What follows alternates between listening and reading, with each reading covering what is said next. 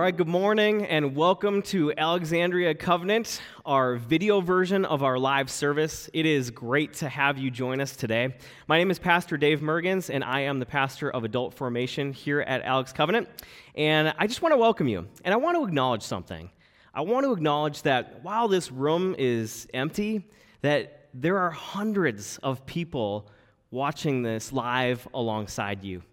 And I want you to know and be encouraged that while you're not physically with each other, we're all present with one another in spirit. So, we are in the fifth week of our series on Colossians. And the first four weeks, you heard both myself and Greg and Pastor Trinity talk about how Christ is sufficient, how he is supreme, how he is the greatest amongst all creation and the creator himself, and that everything he has to offer is for the fullness of life.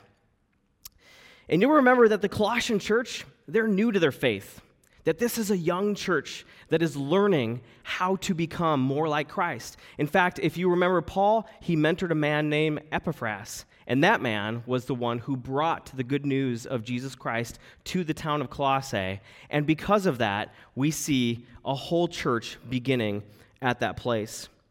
And today, what we're going to look at is we're going to look at Paul's final words to these young believers here in this town, in the town of Colossae, as they wrestle with their faith and figure out how to do what's next and continue walking with Jesus Christ. It was during my freshman year in college that I lost my best friend and mentor. My grandfather was a great man. He was a man who loved adventure. In fact, he owned a motorcycle and would routinely go on trips with my grandma. He loved to fish and hunt and do all kinds of things outdoors. Uh, he was an EMT. He was a first responder, and he would continually show up at my house when I least expected it with the ambulance and take me on rides. We would go to the firehouse where I could climb the tower where the, all, all the hoses were hung and spend time playing pool with all the police officers. And I loved, I loved spending time with my grandfather. He was a great man. My grandfather was also a World War II vet, and he was fearless. He jumped out of planes, landing behind enemy lines with a camera, as was his duty assigned, was to document the war effort as it went on. Before he died, my grandfather called me in to his bedside and he had me sit down and everyone else leave the room. And my grandfather looked at me in a way I had never seen him look at me before. He looked at me and he gave me some final words. In fact, they were the last words that I heard him speak before he passed away. He stared at me with resolute, stone cold eyes, and his face was set, and he said, David, never stop serving the Lord. And to this day, those words weigh on my soul. And it was fascinating to me because my grandfather was not a man of faith. He grew up going to church, but had walked away later in his life, and he observed in my own life how I walked with Jesus Christ. And he was not afraid on his deathbed at the end of his life to emphasize how important it was for me to continue walking with Jesus. And I've still not forgotten those words. And in the same way, we have the Apostle Paul, who very likely is writing his final words to this young church. And so I want to read them with that in mind. Listen along as I read Colossians 4, verses 2 through 6. Paul says this Devote yourselves to prayer, being watchful and thankful. And pray for us too that God may open a door for our message so that we may proclaim the mystery of Christ, for which I am in chains. Pray that I may proclaim it clearly, as I should. Be wise in the way that you act towards outsiders. Make the most of every opportunity. Let your conversation always be full of grace, seasoned with salt so that you may know how to answer everyone. Would you bow with me as we pray? God, we trust that your word brings encouragement. We trust that your word changes our hearts to become more like you, Jesus. And so this morning, may it not be my words, May it not be my message, but your message, God. That changes our hearts and that radically transforms us and gives us hope and encouragement that we need in the days ahead. I pray these things in Jesus' name. Amen. Amen. So let's take a closer look at the words that Paul is speaking to this young church. The first thing I want to point out is that Paul says to them, Devote yourselves to prayer. His final instructions for further faith is to devote yourselves to prayer. And he says this in Colossians chapter 2, verses 2 through 4. He says, Devote yourselves to prayer, being watchful and thankful, and pray for us too, that God may open a door for our message, so that we may proclaim the mystery of Christ for which I am in chains. Pray that I may proclaim it clearly as I should. It's really interesting to me because if you go back to the first chapter of Colossians, the very first thing that Paul says to them, besides a greeting, is that he is praying for them. That Paul is praying for them, that he is leaning into prayer and pouring over them in prayer. And now, as he gets to his final instructions, what he says is, Hey, would you pray for me? It's fascinating to me because in our Christian lives, it's very frequent that we will tell other people, hey, I'm praying for you. Ran out of toilet paper? I'll be praying for you. we pray for people all the time, but we don't often think about asking others to pray for ourselves. And it's interesting because Paul, as a mentor to this group of people, says, Hey, I, I want you to pray for me. This is important, and I'm going to request that. I'll be honest that uh, with an empty room and a camera, it is a little bit unnerving to speak from up front. I'd much rather speak to a group of a million people than I would to very few. But the reality is that I, I going through this message and thinking about it, I went and I sought out others for prayer because I know that prayer does things and it changes things. And that God, through Paul, has instructed us hey, go ask other people for prayer because it's important to do so. But Paul lands on some very strong language here in this passage. He uses this word devote. And the word devote in Greek, proskartereo, if you look throughout the entire New Testament, this word means these things. It means to persist in adherence to, it means to be intently engaged in, it means to attend constantly to, it means to remain constantly in a place, to constantly attend upon, to continue near, to be at hand. So, as you can see, this is a strong word. And it is a strong word that connotates a real great emphasis on what prayer should look like. That prayer is not just something we do at mealtime, it's not just something that we do in time of need or in struggle, but that prayer is a mindset that we ought to have. That prayer is a continual and ongoing conversation with the God of this universe that ought not cease or let up or stop for any reason. It should be at the forefront of our minds. We should be thinking about it and ongoing talking to the God of this universe. There's a man by the name of James Hudson Taylor. And Hudson Taylor was a man who epitomized what this prayer life looked like. He said this quote He said, I have seen many men work without praying, though I have never seen any good come out of it, but I have never seen a man pray without working. Fascinating words. It's fascinating because Hudson Taylor started the China Inland Missions. And through his effort, there were over 800 different missionaries who entered China over the course of the 50 years that he ran this organization. And from those 800 missionaries, there were 125 schools started in China. And from these efforts, over 18,000 people came to faith in Jesus Christ. And when you look at this body of work, you think, wow, this man must be organized. He must be diligent. He must be hardworking. But first and foremost, this man was a man of prayer.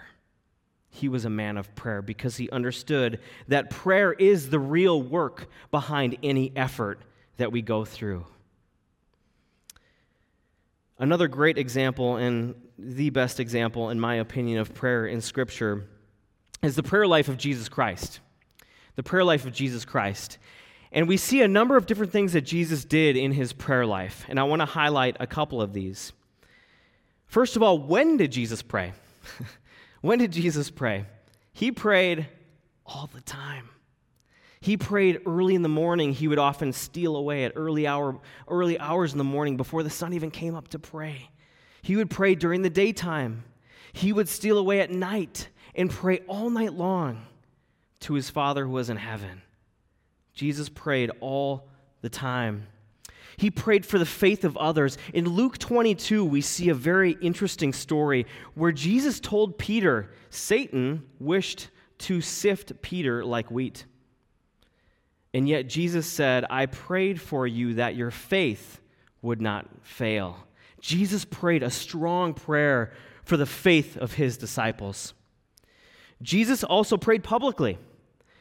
Jesus prayed publicly with people and in front of people. Why? To benefit them of hearing a public prayer. Because when we do pray out loud in front of other people, it brings courage. The word encouragement, if you didn't know, means to give courage to. And so when Jesus prayed, he prayed courage into the hearts of people publicly.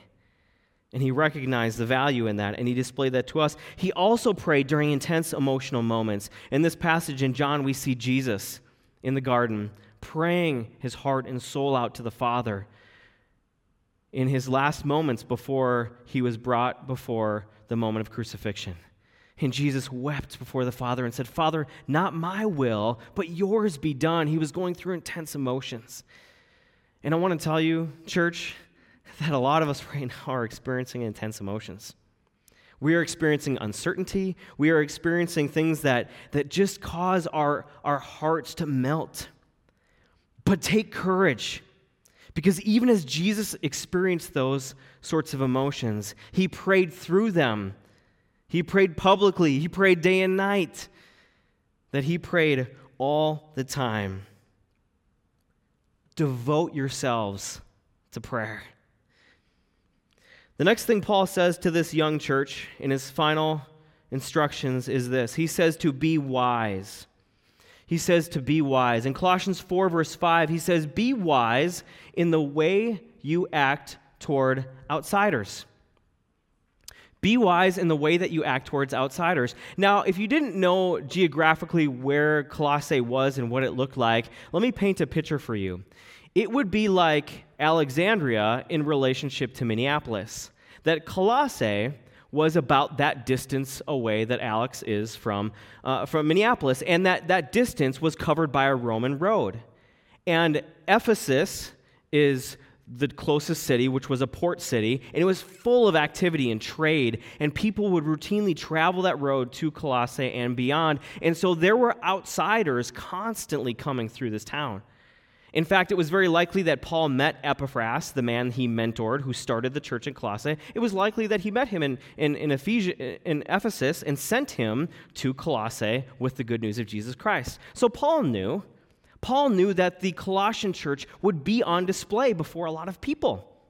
And so he gave them this instructions be wise in the way that you act toward outsiders, because he understood that their witness would proclaim the gospel of Jesus Christ to so many different people. Paul's encouraging them to act with wisdom. And so, what is wisdom? What does wisdom look like? I want to point that out. Proverbs 1 7 says this The fear of the Lord is the beginning of knowledge, but fools despise wisdom and instruction. You see, there's a unique relationship between wisdom and fear. It's a very unique relationship. In fact, if you read through the book of Proverbs, you will see that fearing God is the heart of what wisdom truly is. Fear uh, what does fear look like, and how does that relate to wisdom? When, uh, when my daughter was young, my firstborn, when she was really young, we would sing her that song, Shoo Fly, Don't Bother Me. Have you ever heard that song before, the children's song? And I remember one time we were pushing her through uh, an outdoor park in a stroller, and all of a sudden she freaked out. I mean, just crying and screaming. And we're like, wait, wait, what's going on? What, what's wrong? Why are you so afraid? she had saw a, a, fly land on her shoe and confessed to us later that she was worried the shoe fly was going to steal her shoes. You see, what fear does is fear makes something bigger than it should be. Fear makes something bigger than it should be.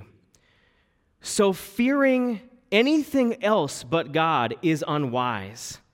But placing fear in God is wisdom because God is the greatest. You can't make anything bigger than God. And so, fear and, and, and, wisdom have this relationship with each other. That fearing God really is the beginning of wisdom. So, when Paul is talking to this young church and he's telling them, be wise in the way that you act towards outsiders, he's telling them, fear God. Fear God. And let the fear of God drive your action into the way that you engage with everyone that you come across. Since there is nothing greater than God, fearing him really is wisdom, really is wise. Let's look at what James chapter 3 has to say. In James 3, verse 13, it says this Who is wise and understanding among you? Let them show it by their good life, by deeds done in the humility that comes from wisdom. So, what you see here is James telling us that there is a relationship also between what we do and our wisdom. That wisdom comes out in action. Wisdom comes out in the way that we act toward people, doesn't it? That James says this is how your deeds are shown. Wisdom is the result of that. You also see in James uh, 3, chapter, verse 17, it says this But the wisdom that comes from heaven is, first of all, pure, then peace loving, considerate, submissive, full of mercy and good fruit, impartial and sincere. Here's how I want you to think about wisdom as you look at this verse in front of you, and it's this Wisdom is action towards other people. And wisdom, as it's characterized here in James, is pure. Pure acting towards people, our motive. It is peace loving. It's the way that we engage people, whether we be argumentative or whether we be seeking peace and harmony with other people. It's considerate. It's thinking about other people before we think about ourselves. It is submissive. It's saying, you know what, that I'm going to submit to somebody else out of love, out of respect for them. It is full of mercy and good fruit. It's impartial and sincere. And those actions, those actions display wisdom.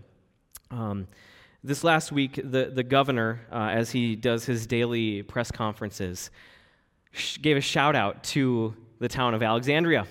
And this just blew me away because there was a group, and, and many of you from our church are part of this Helping Hands group on Facebook that was started from who I know are a bunch of Christ followers that lived out this pure, peace loving, considerate, submissive, full of mercy, good fruit, impartial, and sincere. They live this out towards outsiders through starting a group and then acting out in our community in wisdom. It was a beautiful picture of this and a lot of fun to see that happen. So much so that the, even the governor recognized that wisdom, which, oh, by the way, comes from Jesus Christ. It comes from God. That is true wisdom. The last thing that Paul says is this he says, Don't miss opportunities. Don't miss opportunities. Make the most of every opportunity. In chapter 4, verses 5 and 6, he says, Make the most of every opportunity. Let your conversation be always full of grace, seasoned with salt, so that you may know how to answer everyone. So, prayer Beginning with prayer. Prayer is a mindset, it's a way we think, it's a continual conversation with God. Wisdom, being wise, is an action. It's an action that we do which is full of mercy and compassion, sincere, peace loving. It's an action. Now we get to making the most of every opportunity, which is conversation. It's the way that we speak, it's the way that we talk. And this is how Paul talks about it. The truth is this that people are going to ask. People are going to ask. People are going to ask you questions during these two weeks of lockdown. Hey, how are you doing? How are things going at your house? Is your kid driving you crazy? Your spouse? you getting stir crazy being at home? Are you out of toilet paper yet? Do you have enough supplies? How's, how's life treating you as you're locked in your home and, and just weathering the storm? People are going to ask. That is an opportunity. You know what else people are going to ask? People are going to ask, why are you so peaceful right now? You're, you're in the middle of a big crisis. Why do you seem more peaceful than other people? You see, Paul is saying, take advantage of this. He's saying there's an opportunity for you to use your conversation in such a way that reflects on the God of this universe. And we get that because we know that people will ask. He uses a curious phrase in here, too. He says, seasoned with salt. I don't know about you, uh, but in our day and age, if you said that somebody was speaking salty, you would not think that person was speaking appropriate language.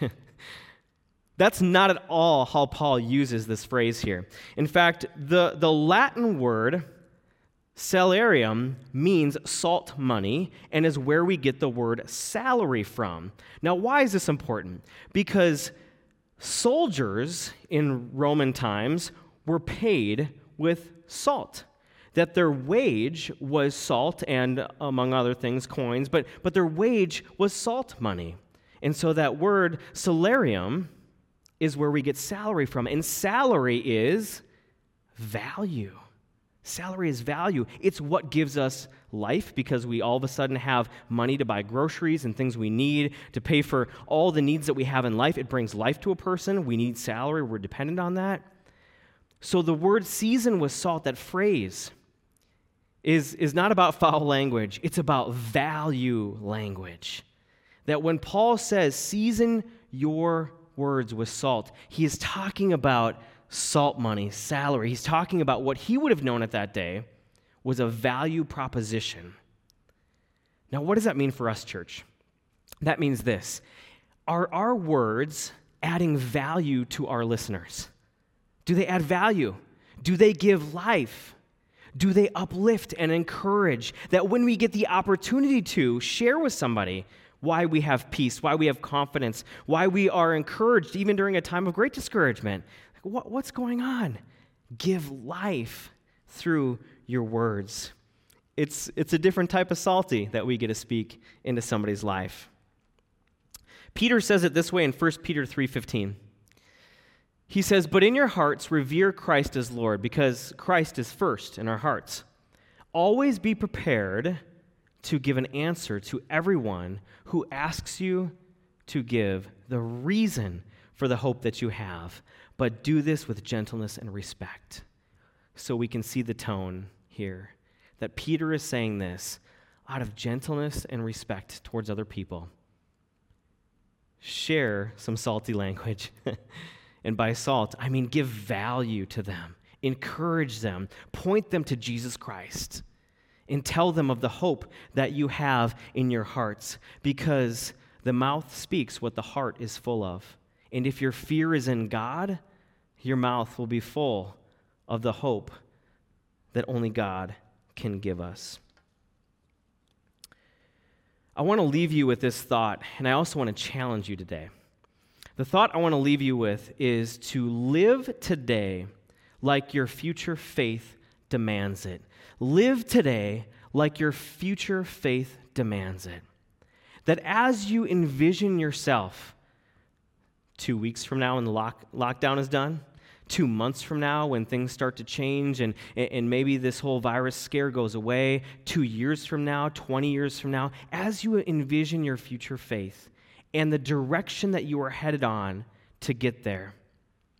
Live today as if you're there with the same hope and anticipation in Jesus Christ. Because the truth is found in God's word. And in Romans 8, Paul says it very clearly For I am convinced that neither death nor life, neither angels nor demons, neither the present nor the future, nor any powers, neither height nor depth, neither coronavirus nor no coronavirus, nor anything else in all creation will be able to separate us from the love of God that is in Christ Jesus our Lord. Church, we have hope. We have encouragement. We have a solid foundation in Jesus Christ that is unshakable. There is nothing that can take that from us. Nothing. We have that hope. Living today like Jesus is coming is your encouragement. Being devoted to prayer, acting wisely towards people on the outside, spending time thinking about how our actions and our opportunities and our words all come together to paint a beautiful mosaic of what life will be like someday when Jesus returns. And if we live today in the reality that we know is coming, it'll bring about a beautiful picture of hope because we are the body of Christ, his representatives on this earth. Even if it's digital for the next couple of weeks, we are. So here's my challenge to you my challenge to you is this we are going to start a prayer campaign here at this church. And for the next 30 days, or starting April 1st, I want you to join this all church prayer campaign. And the way that you do that is this very simply. You can pull out your phones because I know you're all sitting in your living rooms. Maybe you're watching this through a phone right now, so you can wait till afterwards. This will also be up on our website. But I want you to text pray 30 to 77222. And when you text that, what you will get is a link. And every day, starting April 1st, you will get a link that will take you to a devotion. And these devotions have been written and crafted by all of our staff here at the church. And so you'll get to hear a little bit of their hearts, but you'll get a prayer focus every single day. And so we can be devoted to prayer for 30 continual days in solidarity as a church family, all praying the same things together as one. Would you join me? Would you be a part of that? Would you come alongside each other and let's do what we can do? Let's control what we can control by getting on our hands and knees and being considerate towards other people with wisdom, making the most of opportunities by being devoted to prayer. Please join me in that and pray along with me. Would you bow right now as I close us in a time of prayer? Heavenly Father, I recognize that we live in some very interesting times. And God, there is a lot of uncertainty and a lot of challenge and a lot of heartache. But regardless of all that's going on, the storm that we're in, Jesus, these things don't phase you. You came to the disciples on a boat in the middle of a storm and prayed, Cease, be still. That Jesus, you are the one who controls all things and you are the one in whom our hope can firmly rest. So I pray today, God, that as we go from this time, that our hearts would be steadfast in the reality that you are the way, the truth, and life. God, we love you and we trust you, and we pray these things in Jesus' name. Amen. Amen, church. We serve a God who is a waymaker. We serve a God who is making the way for us in a time where uncertainty and, and fear abounds. He's going to give us a confidence and the peace and the hope to live confidently for Him. That we can be people who show others that there is someone who can bring hope to this world in a time like this, and His name is Jesus Christ. Church family, I just want to encourage you today want to remind you that we have ways that we're communicating with you, and we need you to stay on top of the communication as well. So be looking uh, on our website at alexandriacovenant.org for any information that's coming out. We also want you to be checking your emails regularly. Social media platforms consist of Instagram now, Facebook, and also YouTube. So please, please be checking those out. We're working on developing online community groups for children, youth, and adults. Uh, children and youth have already started, adults are coming this week. So we want to direct you to the homepage of our website to check out all the options that are going to be available to you. And lastly, let me just remind you that the church continues and the needs of the church continue. We can't be a church who stops giving now. We, as the church body and the family of Christ, rely on our faithful stewardship to continue to build God's kingdom together while we're going through this here on earth. This time is a time for us to give and give faithfully unto the Lord. If you haven't signed up for online giving, please know you can go to our homepage and you can you can click on a tab that says online giving and you can sign up for regular reoccurring gifts. You can also mail your check to the church as well. But at a time like this where there's a lot of uncertainty, the one thing is certain. Jesus is the same yesterday, today, and he will be forever. And he is the only way that we can come to the Father who is in heaven. So what, may we as a church not give up on the mission that God's called us to, to go into this world and to bring the gospel to people. Let me remind you, as a church family, we need to stick together and pray together. We have been given a great challenge by Pastor Dave today. Go online and sign up for this Pray 30. We want to pray together and be a church family who stays together. So may the God of peace be with you and go with you throughout this week. We love you, church. We're here and we're going to do this together. When we can meet together, we look forward to the time we can lift our hearts and our hands together. But until then, we can do it from a distance and we can keep the faith, persevere in the faith. Let's pray together. Let's connect with God and others together. And let's find ways we can serve together. And may you have a great week. May the Lord bless you.